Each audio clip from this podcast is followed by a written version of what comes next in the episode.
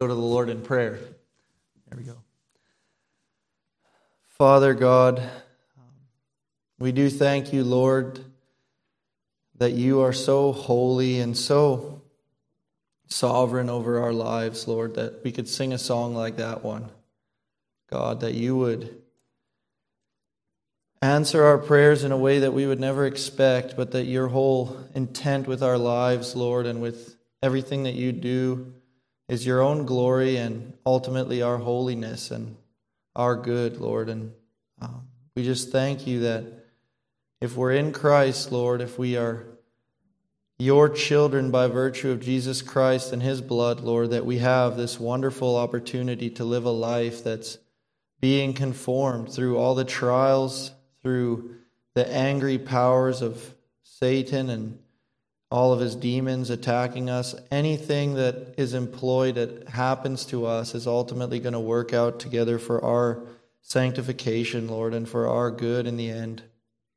That we be able to get to the end of our life still having faith and still having patience and still having endurance to run the race because of the grace of Jesus Christ, Lord. And God, we thank you that you are that kind of a God with a holy and wonderful nature and a holy and wonderful name that we praise this evening. And God, I just do pray that we would draw near to you in humility this evening, that we would be able to empty ourselves, confessing our sins, emptying ourselves of our own distractions, our own desires, our own wants, surrendering ourselves entirely to you, Lord. Casting our cares upon you, casting our burdens upon you. I pray that you would, by your Holy Spirit's power and presence this evening, with each and every one of us who's in Christ, and each and every one of us praying that even in the hearts of those who do not yet know you, that your Spirit would be moving, that your Spirit would be what is working, and your Spirit would be active and illuminating our hearts and giving us light, shining light on the words of the Bible, shining light on your truth, and allowing us to just rest in you and trust in you, God. Father, we have many needs, we have many desires, we have many issues in which we lack things, Lord, in this life as human beings, as weak people like we are. And we just pray now for those things, Lord. We pray. Uh, especially for those who we've heard about that have had health issues this week. We pray for Seth's family. Pray for Seth's dad. We pray also for Linda Forrest, Lord. Uh, she's been having such a rough time with her health lately. I do pray, Lord, that you would please do a mighty work, do something in her heart. Allow her to finally step into faith in Christ, to finally rest her eternal hope and everything she has on Christ in these last days of her life, Lord. And God, I do pray for the ministry work, the mission work that this church is involved with. I pray for all the RBNet missionaries. I pray that you'd give them strength in whatever difficult fields and difficult work they may be involved, God. I pray for APC. I pray also for Tiago and the Oliveira family. I pray for them, especially with Tiago being so busy, having so much on his plate, I do pray that you would uh, just keep their family tight knit and strong and encouraged in the Lord, Lord. And we know that you're able to do that. Uh, we pray also for all the RTS students that are here, Lord. I pray that uh, the ones that are visiting, the ones that are at our church, I pray that you would continue to prepare them and edify them, continue to allow them to find joy and fullness in their studies and to be lifted up to new heights and in their understanding of you, but also in their humility and their submission to you, God. And um, Father, I also pray for the upcoming crusade. I know that this is a time that we've been praying for for a long time, and it's coming up now, God. And I do pray that this would be something that would actually bear fruit in this region in which we live, that there would be true conversion, true revival. Ultimately, I pray that we as a Reformed church committed to the Word of God and the truths of Scripture, I pray that we would be able to also faithfully be there to serve. But then also, Lord, I pray for all the churches in this region. I pray for reformation. I pray for a turning back to what the Bible says. about you and about how you work and about what you do, how you save people. I pray that in this time of chaoticness, Lord, as our world seems to be kind of spinning a little bit in uh, terms of morals, in terms of not being able to think clearly anymore, not being able to necessarily tell their right hand from their left, like the people of Nineveh. Even so, we know your spirit can move in a place like that and give revival and give renewal and give just a great outpouring of your spirit, Lord, to be able to make new disciples, to bring reformation, to bring commitment to the Bible, to, to bring obedience and holiness and true worship. And I just pray that we'd see that in our day too. And even in this church, Lord, I pray for our church to be healthy and the Spirit to be moving and active amongst us as we seek to lift each other up and encourage and edify one another, using all the gifts you've given us to just bless one another and encourage one another, Lord. And also, lastly, I want to pray for this conflict in the Middle East right now um, with just this kind of news, this, this area of the world being always so turbulent and full of turmoil. We do pray for the families of those who have perished. We pray for the lives of uh, Americans and anyone else who are over there. And I pray for the the peace to be reestablished, or at least a ceasefire, and the violence to come to a quick end, Lord. And Father God, we um, just pray all of this in your name. And now, as we turn to open the scriptures, God, we are very needy. We're very eager, God, that you would please shine your light on your word. Please open up our minds, give our minds the light of knowledge, and give us a light of holiness to see where we can change our lives and reform our lives and give us the light of joy, joyfulness as we study the word. That it's not just going through the motions and listen, listening to another sermon, but that you'd keep us realizing how much joy and how much purpose and how much love and how much wonder there is in this book, God. And so I pray all of this in Jesus' name. Amen. So this evening, we're going to be uh, doing a much shorter passage than I think I've ever preached here before. John 8, verse 12. One verse is the key text for this evening, and the topic is going to be the fact that Jesus is the light of the world. So it's his second of his I am statements. So we have seven I am sayings that we're going through in the evening services in the book of John. And so um, tonight I'm going to read this text, but throughout the sermon, I'm not only going to be in this one text, although I'm not going to make you jump all over the place, but we'll be walking through the book of John somewhat and seeing this theme of Jesus as the light of the world, as, as the one who is shining light into the darkness of our world. And hopefully we'll be able to unpack and uncover that. So please turn to John 8, verse 12. This is the word of the Lord. Then Jesus spoke to them again, saying, I am the light of the world.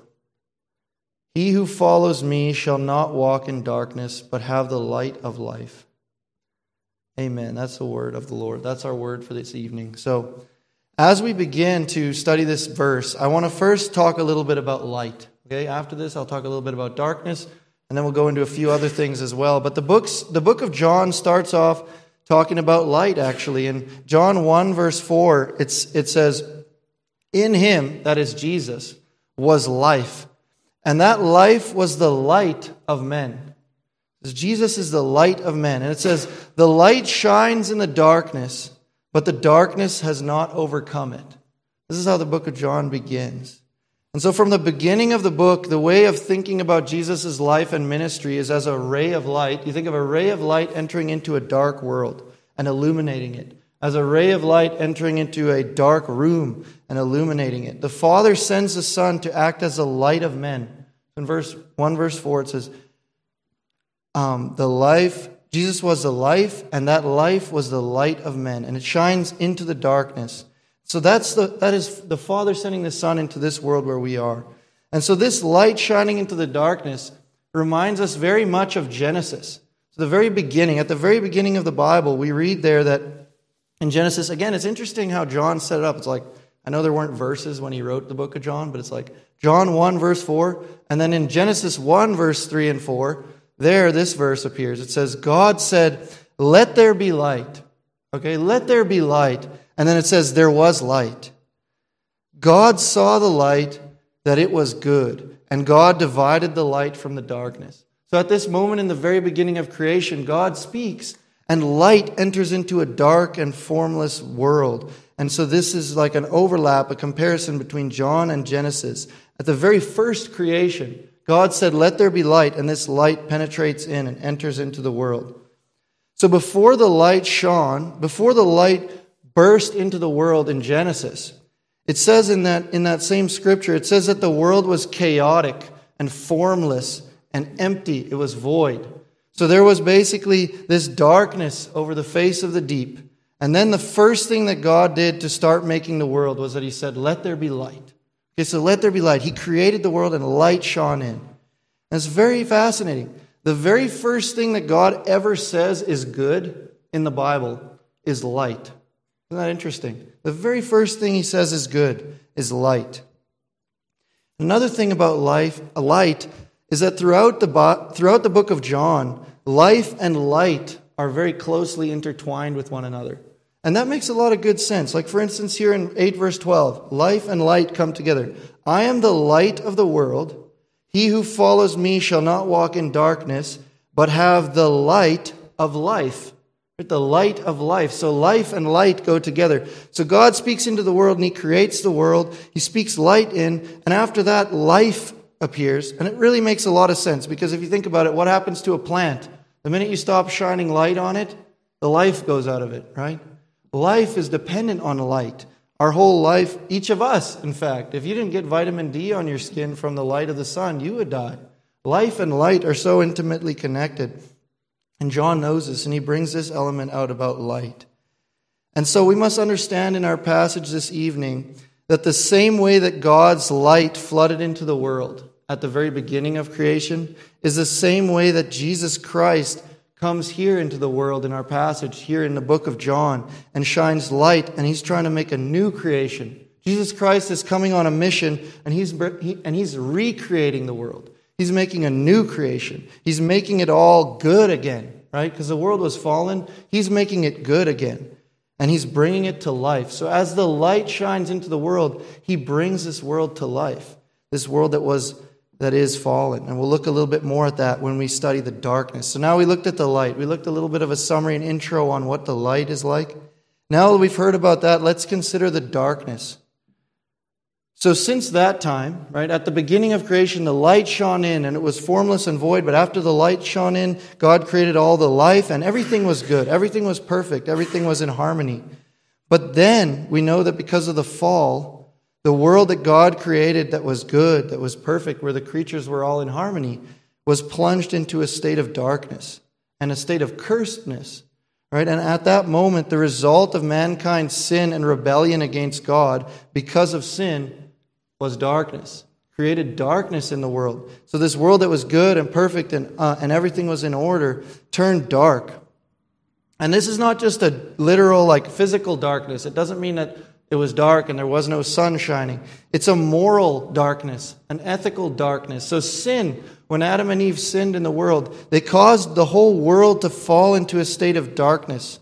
So the result of the darkness that comes from the fall, we can look in Scripture and we can understand what that means. What, what does this world turn to, or what, what happens to the world when sin enters it? And so I want us to note six things. I mentioned these in Sunday school a while ago, but they're very helpful. I think I'm going to say them again here. When Adam and Eve sinned, this darkness can be characterized as them being alienated. And that means separated or set, set apart from, from this harmony and this perfection, this state of light and goodness that was there at the beginning. And so, first of all, they were alienated from God. We see in the Bible that they hid themselves from God, right? And then the next thing is they were alienated from each other, right? Because it says they were ashamed of one another.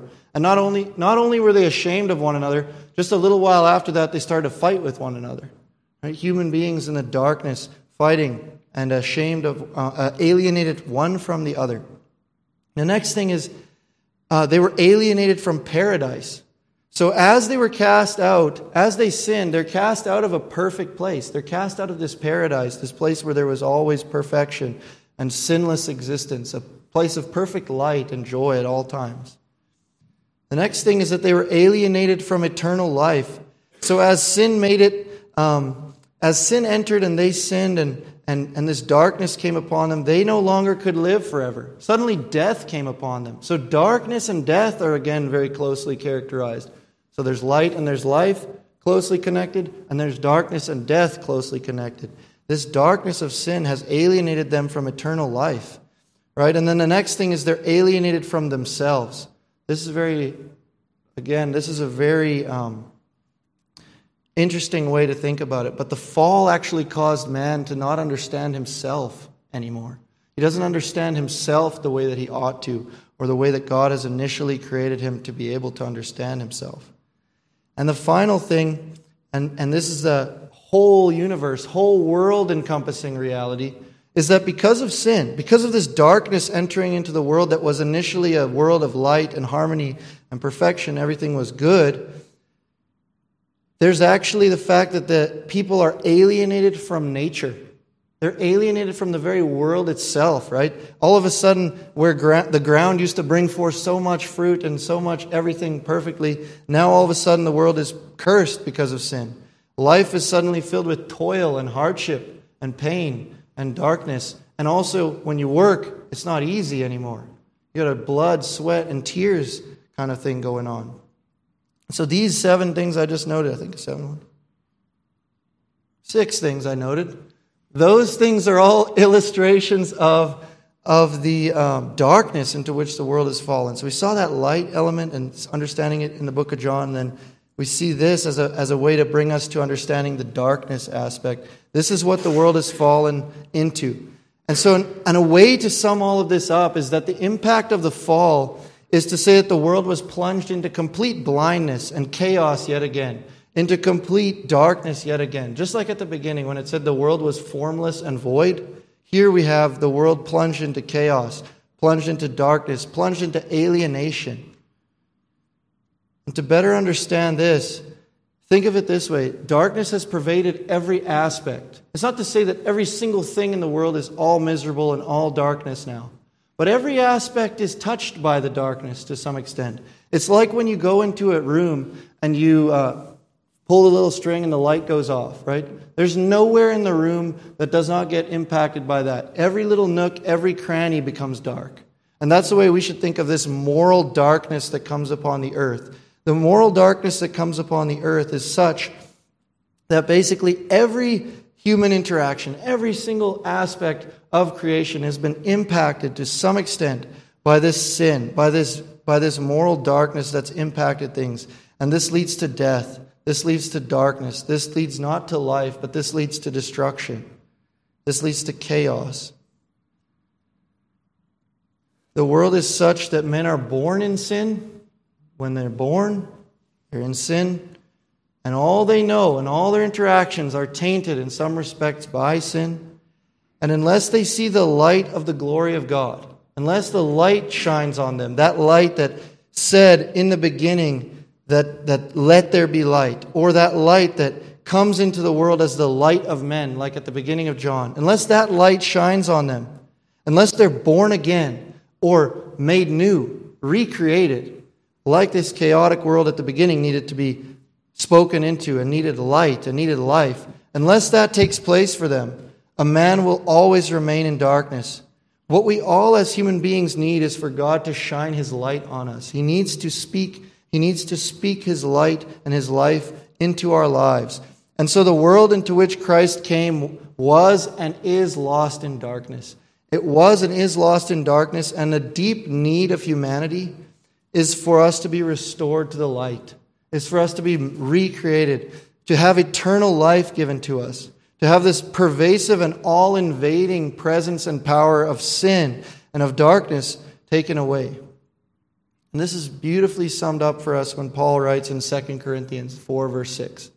2 Corinthians 4, verse 6 goes like this. It's to this day one of my favorite verses in the whole Bible because it means so much to me. But it says here, For it is the God who commanded light to shine out of darkness, who has shone into our hearts to give the light of the knowledge of the glory of God in the face of Jesus Christ.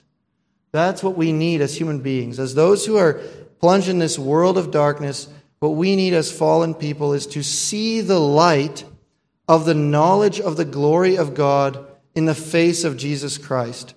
So, what does the verse say? How do we see the light? It says we must look at the face of Jesus Christ, right? We must look at the light of the world. And that's who we're talking about tonight. That's what this verse is all about the light of the world, that one that can take us from that state of darkness, from that all pervading impact of sin, and bring us into a state of life, a state of light. And this is what we're all this is what we're going to do tonight is my aim is for us to see the face of Jesus Christ, to see him walking in this dark world and interacting with darkness, but ultimately to see how his light is victorious over this dark world and the, and the world in which he was at that time. So, the main portion of the sermon, we're going to go and we're going to walk through the book of John and we're going to show something, which is that everywhere Jesus brought his light, so everywhere he brought his word and everywhere he brought his truth, everywhere that he carried himself as the light of the world, there was always darkness right there ready to oppose him. Always darkness confronting him and, and opposing what he was doing.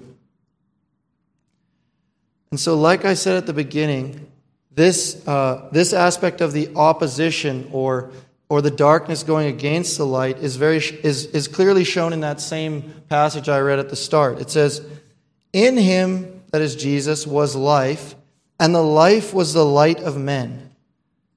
Says, The light shines in the darkness, and then it says, The darkness has not overcome it which is amazing, right? The darkness has not overcome the light, even though it tried so very hard. And so when we walk through the book of John, we're going to see so often how the darkness tries to overcome the light, but it cannot.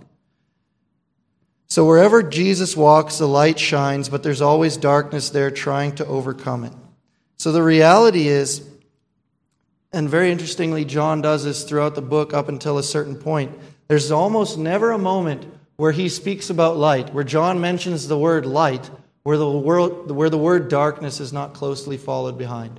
It's almost never the case. There's always darkness where, there, where Jesus' light is in this world because it's so closely trying to oppose it, trying to overcome the light. But thankfully, like I said, it does not succeed. You can't really go very far. And also, the other thing is, you can't go very far in the book of John you can only read a few chapters or, or paragraphs before you come across another example of light and then another example of darkness, which is illustrated by the fallen human heart, the heart of a human being uh, that is opposing that light. So let's now travel through the book and see what I mean when I say that the darkness always opposes the light. And so I don't think you need to try to find these verses or catch up to it because I'm going to go pretty quickly through a large section of John and just show us how it is that Jesus is constantly being opposed by this darkness that's in the world. He's the light, He brings that into the world, and everywhere He goes, He's constantly being opposed by it.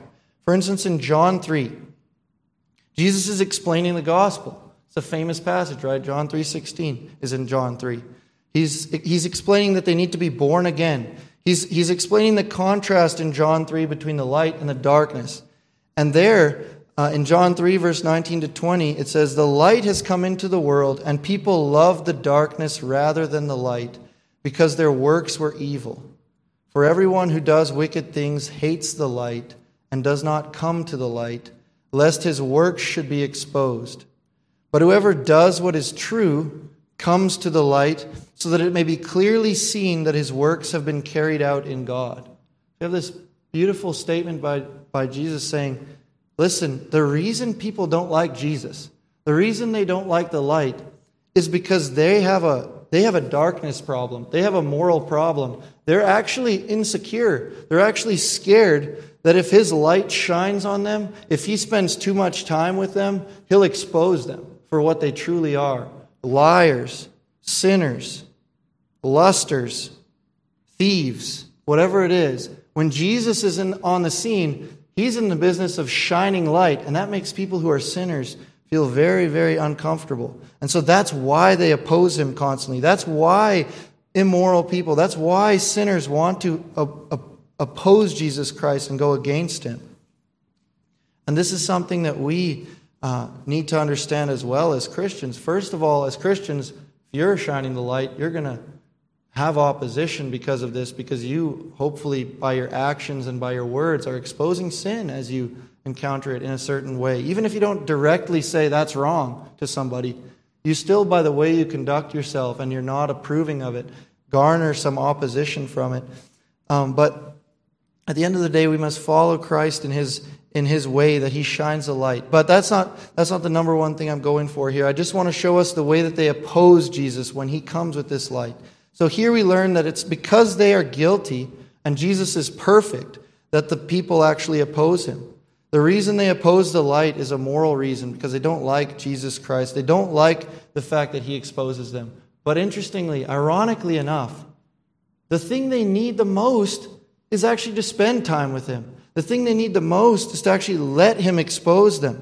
That's what we should do as sinners when we hear this call tonight, when we see, hopefully, Jesus' character on display, the face of Jesus Christ. Remember, like I said, we want to see the light of Jesus Christ. When we see this tonight, I hope that this draws us to understand this, this is uncomfortable because it's shining on our hearts. It's shining on those spots that are dark, those sins that we harbor, those things that we have inside.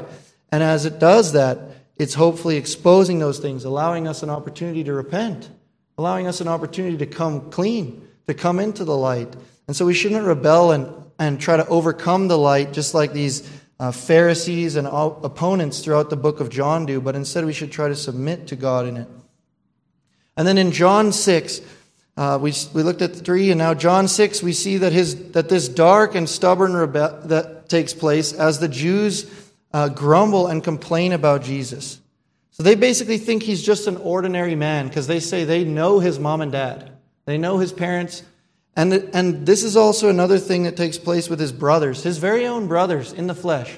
In other words, sinful human beings like us, not born of the Virgin Mary, but sinners like, like us. They don't even believe he's the Savior. They don't even believe he's the light. They don't even believe he's the Messiah. So even his own family and those who know him the best, who grew up in his town, they can't even see the light. And later in the same chapter, his own disciples, they actually grumble and complain. So his friends, the people who've been spending time with him, they grumble and they complain and they say that the things that he's saying are too difficult to understand. So they don't even understand. Their minds, their minds have actually been darkened and they're unable to comprehend his teaching. And the darkness always struggles to comprehend the word. We should understand that. The, the darkness that we have as sinners, the darkness always struggles to comprehend God's word. If His Spirit doesn't shine in our hearts, if His Spirit doesn't work in our minds, we would, we would rather push that word away. We would struggle against that word as opposed to accepting it, as opposed to submitting to it. People in the darkness would rather dismiss the word of God, or they'd rather treat it as a fairy tale. They'd rather say, no, that's, that's too good to be true. They don't want to, the light is so Crazy, really, if you think about it. The light is saying there's everlasting life to be had. There's purity and holiness and joy to be had. The darkness would rather push that away. The darkness would rather say, no, that isn't for me. That's a fairy tale. That's the way that the darkness opposes the Word of God, and that's the way we see it throughout the book of John. In chapter 7, we see even more opposition. We see that Jesus does a wonderful healing. But the thing is, those people who are in darkness they hate Jesus and they get angry at him.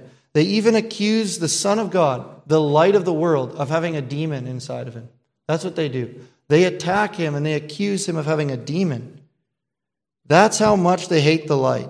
The dark opponents are so wrapped up in their own tradition and their own sin that they would rather condemn and oppose someone who is clearly bringing the light, who's clearly bringing healing into the world. You can't look at a cripple or a blind person healed and, and say that's not good, that's not light, that's not a good thing that Jesus has done, but yet they do. They look at that, they see a cripple and a blind person healed, and rather than submitting to it, they'd rather attribute that to demons. They'd rather attribute that to Satan. They attack Jesus and blaspheme God in the worst kind of way. In chapter 8, right after our text about Jesus as the light of the world, the Pharisees respond as they are representatives of the darkness. And what they do is they actually claim that Jesus' witness is not true. They say this directly to his face, and they say they're basically saying, Jesus, you're a liar. You can look there since I haven't you can look at this one, 8 verse 13. It says, The Pharisees therefore said to him, You bear witness of yourself, Your witness is not true. They're telling the light of the world, the one who brings nothing but truth, they're telling him that he's a liar. Later on in the same chapter, these same Jews proclaim that their position as Abraham's descendants, so in other words, as children of Abraham, their position as children of Abraham is what saves them instead of faith in God. Okay, so these, these Jews um, are ones who have a tremendous amount of pride in their own ethnic and their own genealogy, their own uh, heritage, I guess you could say. And what Jesus does is he exposes the darkness of their hearts by revealing that even though they are children of Abraham, they don't have that faith that I talked about at the beginning, that faith that looks to Jesus, the face of Jesus Christ and the light of Jesus Christ, that faith that allows the light to shine on their hearts and have their hearts be renewed. Instead, they're filled with darkness. These people, these Pharisees, are filled with hateful murder. They reveal by their hatefulness and by their hatefulness of their hearts that they're actually blinded and, and enslaved by their father who is Satan. They, they, they're saying, I'm a child of Abraham. They may, in fact, have been along the, the genealogy of Abraham. But if you don't have faith in Christ, if you don't have if you can't see the light of the very light of the world standing in front of you, then you're not a child of Abraham. You're rejecting the very God who was the father of Abraham and Isaac and Jacob. And here we have it that they were actually submitted to Satan and not to God. And the thing is, they even take this to a crazy extreme. They actually flip the whole script over and they start accusing the light. So they start accusing Jesus Christ of being a Samaritan. Jesus is the very genealogical hope that Israel has had. He's the one Israel has been waiting for their whole life. He's the one that Israel's whole genealogies and all of their descendants have been pointing to, and yet they accuse him so cruelly as supposed children of Abraham. They say, You're not a Jew, you're a Samaritan. They actually claim after that, in addition to the fact that they say he's not even in a, a child of Abraham, they then attack Jesus and again say that he has a demon. So you can see this insane amount of darkness, the way that darkness just distorts their whole perspective, right? Later on, when Jesus reveals who he is, he says that he's the God man. Seth talked about this before. He said, Before Abraham was, I am. You know, I am who I am. That's the name of God. That's the name of the Israelite God, Yahweh. And Jesus is associating himself with that. And he's saying, Before Abraham was, I am. And when they hear that, instead of submitting to him, instead of acknowledging that he's the light of the world, instead of believing in him and loving him and worshiping him, instead they pick up rocks and they try to throw them at him to kill him. They want to kill the light. And so in this moment, Jesus is saying that he's the transcendent God, that he'll be with his people, that it, you can live eternally if you'll just submit to him and love him. But instead, they turn their backs on him, and instead of submitting to him, they want to put the light out. They literally want to quench the light. Think of Jesus as a candle in the room, and they trying to put that candle out. They're trying to throw rocks at him to get him to shut up. They're trying to get him to quit shining his light. That is an illustration of the way that the darkness works in our world. Trying to put that light out. It's not going to want it to shine. It doesn't let it shine. It wants to quench the light. So that's chapter 8. And in chapter 9, Jesus does something unimaginable to anyone's expectations. And what he does is he shines his light so that a man who is born blind, who's been, bo- who's been blind his entire life, is able to see. He does this right before this, right before he does this, he actually again announces that he's the light of the world. He again says the same sentence from 8 verse 12 here, where he says that he's the light of the world. And the wonderful thing about that is in this moment, he's, he's saying, He's the light of the world that gives sight to the blind. And He's the light of the world that gives sight to, to the blind, not only physically, but also spiritually. So when either of us, I don't know of any of us that are blind, but at some point, if you're a Christian today, at some point you were blind. But Jesus Christ says, I'm the light of the world, and He gives sight to a blind man who's been born blind and has lived his whole life blind. And it's not just to say, I have power to heal blind people, which is amazing. It's also to say, I have power to heal spiritual darkness and blindness that you have suffered with since birth, since you've been covered with the original sin of Adam. And the thing is, these dark people, the opponents of Jesus, the darkness in this book of John comes again to the forefront. And it's unbelievable this time, too. They think of every possible excuse to say that that guy who was born blind, who is now standing in front of them and can see, they think of every possible excuse not to believe it. First, they call the blind man and interrogate him. Then they call the blind man's parents. Then they call the blind man a second time.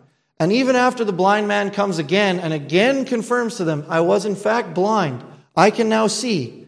Even after that, and he comes and he tries to evangelize them, which is really cool. The blind guy was blind.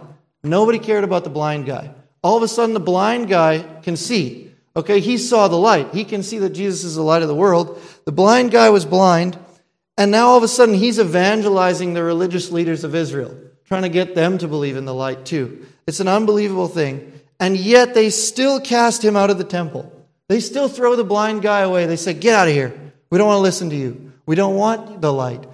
They literally watched a guy who was physically blind, who can now see, and tried to evangelize them. And yet they still cast him out. That is the darkness of the human condition. That is the darkness of those who reject Christ, the light of the world. In chapter 10, after Jesus declares that he is the good shepherd and opposes the evil one who comes to steal and kill and destroy, the servants of darkness, these same people that cast the blind man out, they again turn on Jesus and they say that he's insane. Again, they say he's full of demons. And again, the darkness tries murdering the light because they accuse him of blasphemy because he makes himself equal with God. So again, they try to quench that light. They try to quench that flame. They see the face of Jesus, but they try to quench it instead. But we should see the beauty in that face. We should see the beauty in the light and who Jesus is. In chapter 11, a famous chapter, Lazarus dies, and he's raised from the dead by the light of the world. Jesus Christ comes and raises him from the dead. So before he is raised, several of the onlookers show the darkness that's in them. They show the, the blackness of their hearts because what they say is they scoff at Jesus. They scoff at the light. And what they say is they go, Couldn't he who opened the eyes of the blind man also have kept this man from dying? They're not even excited that the light showed up. Instead, they think of the most negative way to respond in that situation. There are some people of faith, though, who are very excited that Jesus came. They're very excited to see what Jesus will do. And Jesus raises him. Jesus speaks to him the words of life, the words of light, and raises Lazarus up from the grave. He is the one who has the power to raise us, to resurrect us from the dead. And, it, and another thing happens here then afterwards. After that Lazarus is raised up, after this amazing miracle has taken place, the, the leaders, the people who hate Jesus, the darkness who hates the light, again they desire to kill him because they actually care less about the light. They care less about worshiping God and Jesus Christ than they do about their own little nation and their tradition. They literally say, if Jesus keeps doing stuff like this, our nation is going to get wiped out. Our little proud little traditional nation is going to get, get wiped away. This is where their real identity lies. This is where their real value lies in their nationality, in their own identity, in their little tiny piece of land that they have over there. And you wouldn't believe this. You thought the way they treated that blind guy was bad? Now, after Lazarus has literally been dead, he was dead. He was wrapped in grave clothes. He was smelling at this point. He was dead and raised. After that, they actually start to make decisions. They start to make plans to get him to be put to death, too. They don't want to only kill the light, they also want to kill anyone that the light touches. So they're literally ready to even wipe Lazarus out as well. So sadly for the Jews, this point in the, in the Gospel of John is basically where John marks the final rejection of Jesus by the Jews. So he's basically saying that Jesus, the light, has been walking openly among them, doing many signs and wonders, doing many things to make himself manifest to them. Pure grace, kindness, that he would come to these dark people and show them his light. But yet they so often reject him time after time after time after time that now Jesus says that he's no longer going to walk openly among them. The light of the world has been so intensely rejected by the darkness here, by these people here, that he would now give them what their dark hearts wanted. Right? He was now going to stop walking among them for a time. He stops doing his signs, he stops persuading them publicly.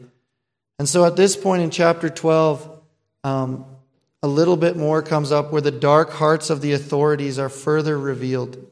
What this, um, here it's shown that those in darkness would rather not associate with the light. So uh, this is this is kind of a turning point in the book. At this point, um, Jesus actually begins to be more private with his ministry.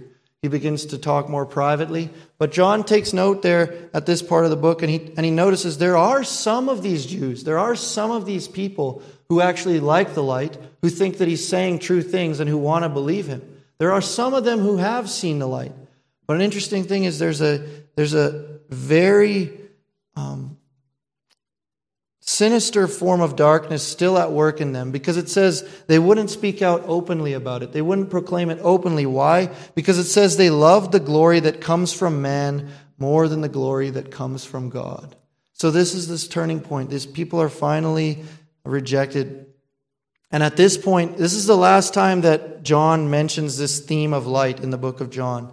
He says that the Jews have rejected the light, and here he uh, here Jesus loudly proclaims one last time, and he says at the end of chapter 12, I have come into the world as a light, so that whoever believes in me may not remain in darkness. And then we see these quotes from Isaiah and other things going on that basically say Israel has rejected Jesus. Israel, the people of Abraham, have rejected Jesus Christ, and they're now going to be the ones who actually put him to death. And um, now, in the final portion of John's gospel, what we see is that this public ministry, all of this public stuff that has been taking place, is now tur- turned away.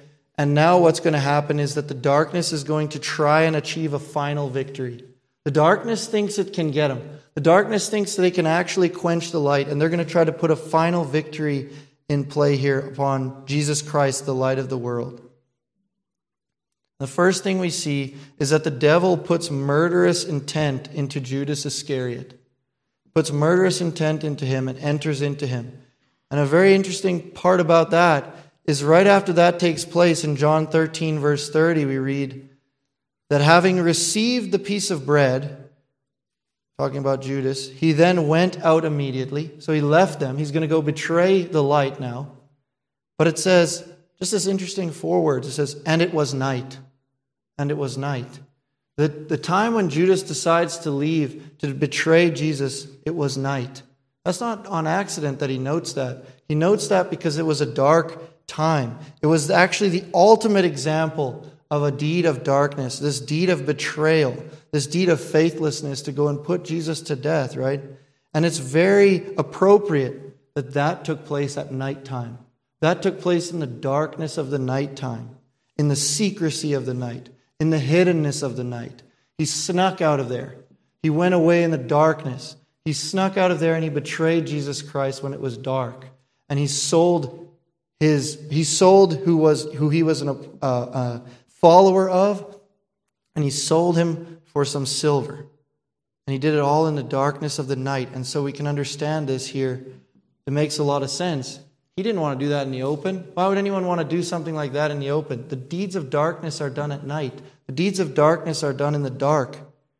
And the deeds of darkness do not want the light. They don't want the light to expose them. They don't want the light to shine on them. And it's at, at that point, in the night, that this major act of betrayal takes place, this major act of darkness as Judas turns against Jesus.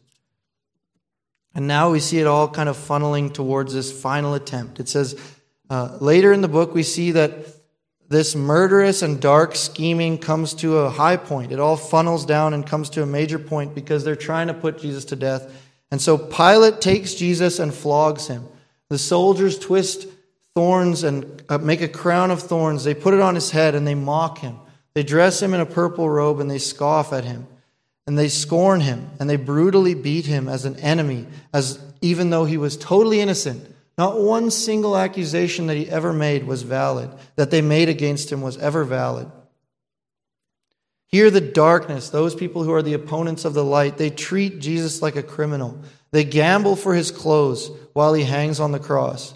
Eventually, the same Jews, this is crazy, the same Jews who were talking about how much they care about their nation back when they wanted to kill Lazarus and Jesus, that's what they said. We can't let Jesus get big. We can't let Lazarus get big because, hey, our nation is going to get wrecked. Our nation is going to be done. You want to see how insane and irrational the darkness is? Look at these Jews. They go here and they say, um, they hate, you got to keep in mind, these Jews hate Caesar. They hate Rome. They don't want Rome to take over. They don't want anything good for Rome whatsoever. But yet, they previously wanted their own little nation to thrive, but now they're so blinded by darkness that in order to have the light put to death, in order that they might have Jesus crucified, they actually literally yell out, We have no king but Caesar. These same people who are so stuck in darkness are now crying out that they have no king but Caesar. It's an insane display of darkness. Really, what it tells you is that when people think with a mind filled with darkness, with hate towards Jesus Christ, when they can't see the face of Jesus Christ and the love of Jesus Christ and the person of Jesus Christ, when they can't see any of that, when they think that way, what happens is they become completely delusional. They become completely mentally and spiritually blind. They become delusional. They can't act properly. They're literally insane. These Jews who supposedly care about their nation are saying, We have no king but Caesar. These people who are supposed to be the descendants of King David and King Yahweh and Abraham, they say, We have no king but Caesar. They've gone completely mad. We also see that the darkness of Pilate, as he apathetically and, and filled with insecurity, washes his hands and allows Jesus to be put to death, allows the light to be crucified. And finally, after many false accusations and more lies and more uh, scorning, finally, Jesus, the light of the world, is, is finally actually put to death on the cross. The light of the world is finally actually killed. And so, as we, we journey through the book of John, we notice that the light of heaven has constantly and viciously been opposed. We've seen it so much. This is the majority of the sermon is just to let you see how the light of the world, who is put to death on the cross, has been viciously and constantly opposed by the darkness. And at this moment, it seems like the darkness has won, right? It seems like finally they got the upper hand. Finally, they crushed Jesus. Finally, they have been victorious. Up to now, we've seen that the darkness has opposed the light, and it seems like they've truly quenched him. He died, he's crucified, he's put in a grave. But in fact, Jesus, his light was not quenched. In fact, this very act of them putting the light to death, of putting Jesus to death, is how he won. The darkness has not won. In fact, after this moment, the light shines even brighter than ever before.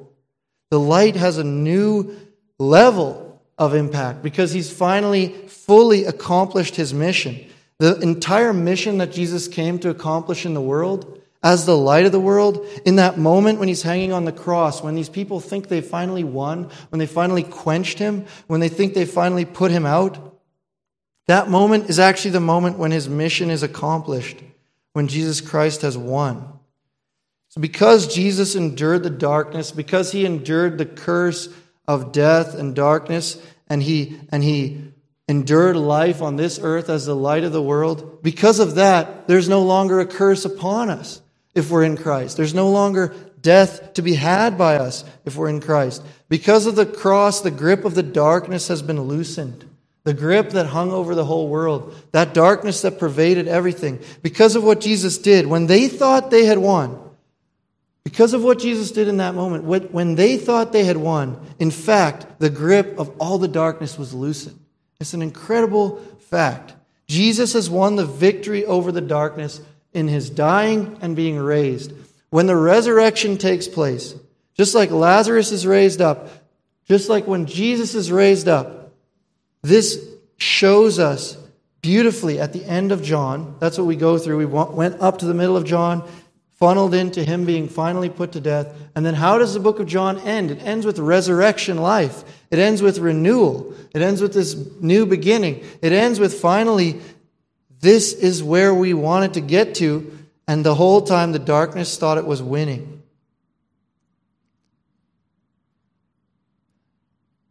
We can now finally have our sins removed If you, if you looked at the beginning and thought, man, I know the feeling of being alienated from God, alienated from my brothers and sisters, alienated from heaven and paradise, alienated from nature itself. I toil when I work, I'm filled with pain. I'm alienated from God because of my own wicked heart and my own sin. Finally, now in the gospel of Jesus Christ, finally, now because Jesus is put to death in this brutal way, our darkness and our sins can be totally removed. We can have life, we can have light, we can have eternal life. And what I want us to see is this isn't just this isn't just some distant thing, right? This isn't just something you can have one day. This isn't something you can one day experience, you can kind of dream about. In fact, no, it's a present reality.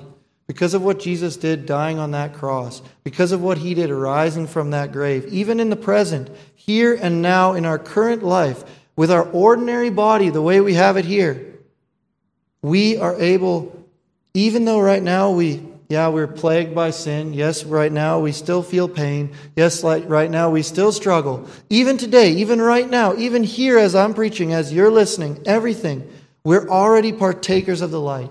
If you're in Christ, you're already a partaker of the power of Jesus Christ's resurrection. You already get to enjoy that.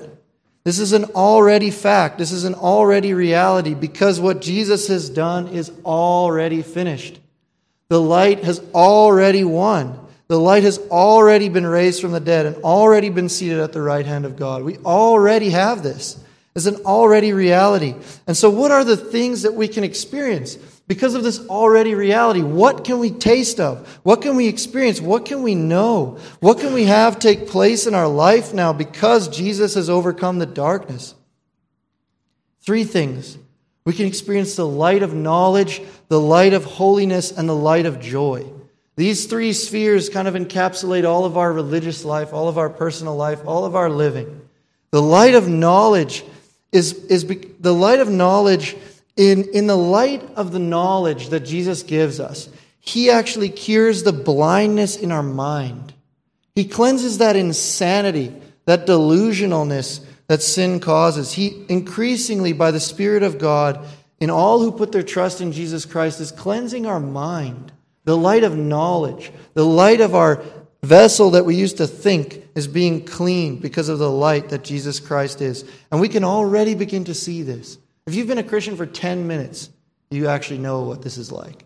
Because your whole life before that, you're insane and delusional in some sense, like these people who hated the dark or hated the light. You were stuck in darkness, and all of a sudden in Jesus, you have light. You have knowledge. You can understand the gospel. You can understand grace. You can understand all these things that you didn't understand before. The light of the knowledge of the glory of God has shone in your face, in the face of Christ Jesus has shone in your heart and made your heart new. You've been illuminated. You have the light of knowledge, and you can already participate in this. The second thing is the light of holiness. This can be experienced as our evil deeds are exposed, as we come to the light, as you submit to Jesus Christ, as you bow down to Him and serve Him and worship the light, study His Word, pray to Him. What happens? Good fruit begins to grow. Good fruit and holy living starts to be produced in your life. The deeds of darkness of which we are ashamed, the things which we previously did that brought us nothing but shame and misery, those things were paid for by Jesus Christ. Those things have been conquered by Jesus Christ's death. And we're able, through the resurrection power of Jesus Christ, through his Holy Spirit, to cling to Christ and to not have to have those things cling to us as tightly anymore. In Jesus Christ, we suddenly have the strength and the power to become a holy people. We can be sanctified by the light of holiness. Jesus Christ is the light of the world. He gives us the light of knowledge already if you're in Him. And He gives you the light of holiness. You can be sanctified. You can become holier. Your immorality, that moral darkness that so clinged to you and destroyed your life, that can finally be lifted up. That can finally be let go. You can cling to Christ and be made new. And the final thing is that it brings us already the light of joy. The light of joy is ours because of what Christ has done. In the realm of our affections, in the realm of what we want, of what we desire, of what we like, of what we love, in that realm, that's where our joy is. Our joy is found in the realm of what we desire, what we like, what we love, these things. The light of joy becomes ours because in the resurrection power of the Holy Ghost, because of the Holy Spirit, because of Jesus being victorious, because of the fact that he conquered death and conquered hell, because of this, our meaningless, aimless, purposeless, joyless life as an atheist or as someone who rejects the light is gone. Suddenly you have this light of joy shining in your life. The light of the world has taken that bitterness, that darkness, that misery away from you. So in Jesus we have an infinite fountain of joy. That's throughout John another that's a whole other concept, the water flowing. The joy, it comes in you. The Holy Spirit lives in you, and now all of a sudden you're a fountain of living water. Infinite fountain of joy as the light of joy shines upon you. This doesn't mean every single day of your life is going to be happy and you're always going to be feeling great. It just means that now an already reality for a Christian, someone who's submitted to God and is, is, is putting all of their faith and their hope and their life in God, is that they have this light of joy. That's probably the first emotion, the first thing you feel when you become a Christian. I think you should think about this and remember when was the day I became a Christian? When I looked at the cross, when I looked at my sin, when I looked at who I am, and I saw myself clearly for the first time as a dark person, but I also saw Jesus. I looked at his face. I looked at the fact that he was smiling at me and saying, You can come to me anyways because I paid for it. What's the first thing you feel? I'm feeling it as I tell you. It's joy. It's the light of joy, right? You literally, you can't help but feel joy. It's like, come on. It's the light of joy. So we already, because of Jesus' death and resurrection, have the light of knowledge, the light of holiness, the light of joy. This has become a reality for us. Jesus is the light of the world, and he makes this a possibility. So, because of this, if we have this already a reality in our life, then we need to go out into the world as his kingdom grows, as his church expands, as our calling in, as Christians is to go out and be Christians. Go out and use our knowledge, use all the light, use the joy, live a holy life. As we go out, we need to be like Jesus says in Matthew 5. It says, You are the light of the world. A city that is set on a hill cannot be hidden. Nor do they light a lamp and put it under a basket, but on a lampstand. And it gives light to all who are in the house. Let your light so shine before men that they may see your good works and glorify your Father in heaven. It's not for no reason that Jesus Christ died on the cross and rose again, gave you this whole already renewal, this already ignited life within yourself. It's not for no reason, it's for a great reason. And the reason is that God's kingdom is growing. God has sent out his people into this world filled with the Spirit to be a light let your light shine before men, that they may see your good works and glorify your Father in heaven.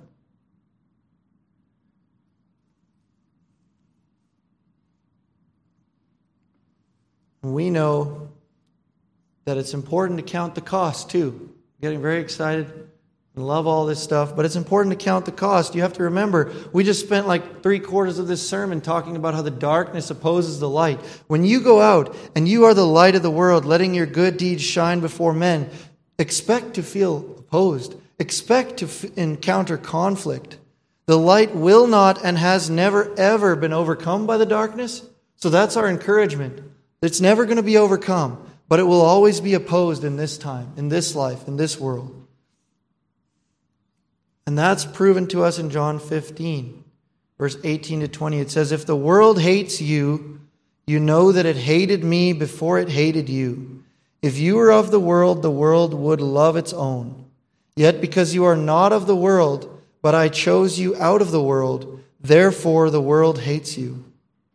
Remember the word that I said to you A servant is not greater than his master. If they persecuted me, they will also persecute you.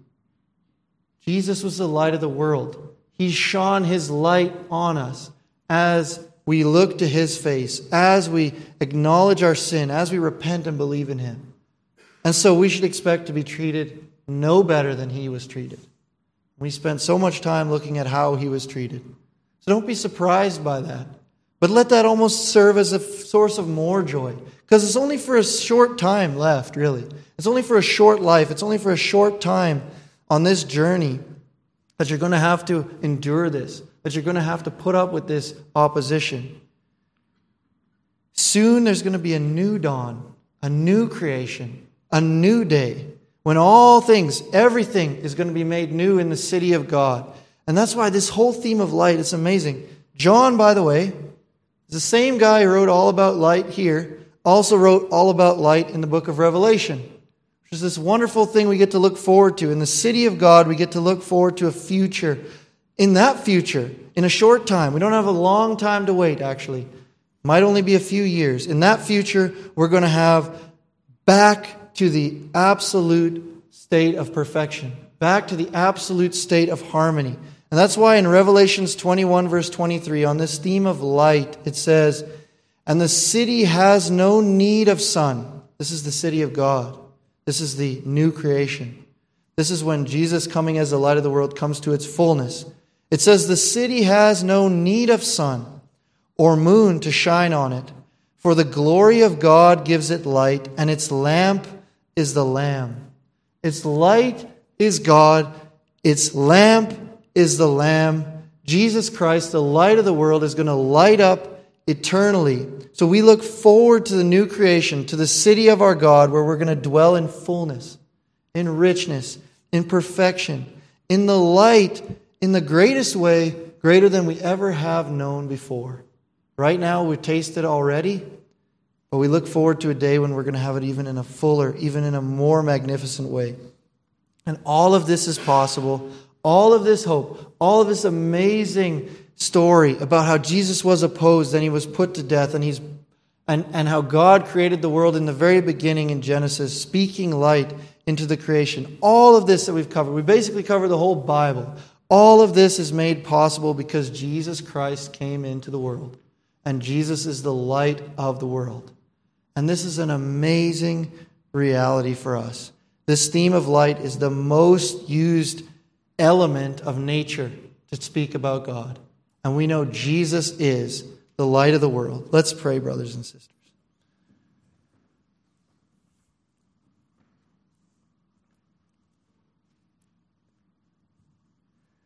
Dear Father, God, we do thank you so much that you sent your Son as a light into the world. We do thank you for your word. We thank you for the wonderful richness, the wonderful imagery that we get to look at and see, but also that we get to already feel the reality of what Jesus Christ has done. When we look to the cross, when we look to Jesus Christ, we get to have our minds healed, our hearts and our desires healed, our joy full. We can have hope that in the power of Jesus Christ, in the power of your name, in the power of the Holy Spirit, God, we have an actual hope that the sins that cling on us, that plague us now for this time being, can be cast away. And we look forward with joy and with longing towards that day when all things will be light. We won't have darkness anymore. We won't have any more of this struggle that goes on here. And I pray this all in Jesus' name. Amen.